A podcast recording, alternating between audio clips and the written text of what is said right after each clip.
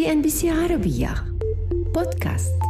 هذا الكتاب بعنوان إيلون ماسك أصدره الكاتب الأمريكي أشلي فانس بالعام 2015 معتبرا أن إيلون ماسك هو المزيج الحديث من توماس أديسون، هنري فورد هاورد هيوز وستيف جوبز برأيكم لماذا إيلون ماسك هو واحد من أكبر المؤثرين بالأسواق المالية وبشكل خاص بسوق العملات المشفرة؟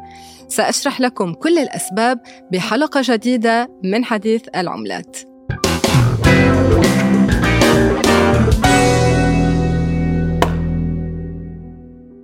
على الرغم من التحديات المالية التي كانت بانتظار إيلون ماسك بعد استحواذه على تويتر ما زال المؤثر الأكبر بأسواق العملات المشفرة فهو بتغريدة واحدة على تويتر يقلب كل المقاييس. لنأخذ عملة الدوش كوين ارتفعت بنسبة 20% بساعات قليلة بعد أن استبدل شعار الطائر الأزرق على تويتر برمز الكلب الساخر.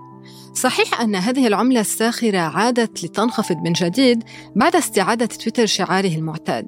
ولكن بالنسبة للمستثمرين كان من الممكن أن يكون مستقبل الدوش كوين واعدا لو فعلا اختارها إيلون ماسك كعملة رئيسية لعملات الدفع على تويتر. خاصة بعد التقارير التي أشارت إلى إمكانية دمج عمليات الدفع بالعملات المشفرة بخدمة تويتر.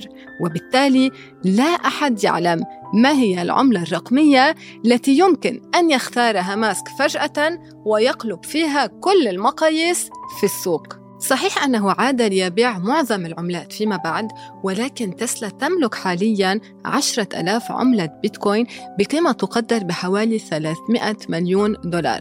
كما أن شركة الفضاء الأمريكي سبيس إكس التي يملكها ماسك تتيح للناس شراء منتجاتها عبر عملة الدوش كوين إيلون ماسك توقع أن تمر عملة البيتكوين بالعام 2023 بما يعرف بشتاء التشفير أي الاستمرار بمسارها الهابط خاصة بعد انهيار بورصة إكس بنهاية العام 2022 والحملات التي تطال سوق التشفير من لجنة الأوراق المالية والبورصات الأمريكية اليوم. ولكن هذا لم يمنع ماسك بأن يبقى واحدا من أكبر المؤثرين بسوق العملات المشفرة حتى العام الحالي. اليوم تم ترشيح إيلون ماسك من قبل موقع ماركت ووتش التابع لشركة داو جونز كواحد من أكبر المؤثرين بالأسواق المالية إلى جانب جيروم باويل رئيس البنك الفيدرالي الأمريكي.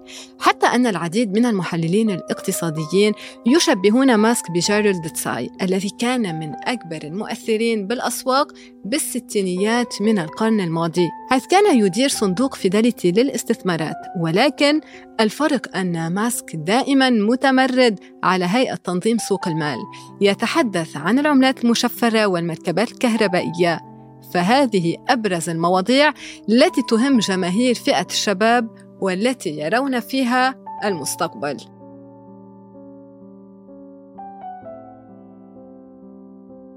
عملة جديدة وقصة جديدة في الحلقة القادمة من حديث العملات. إلى اللقاء.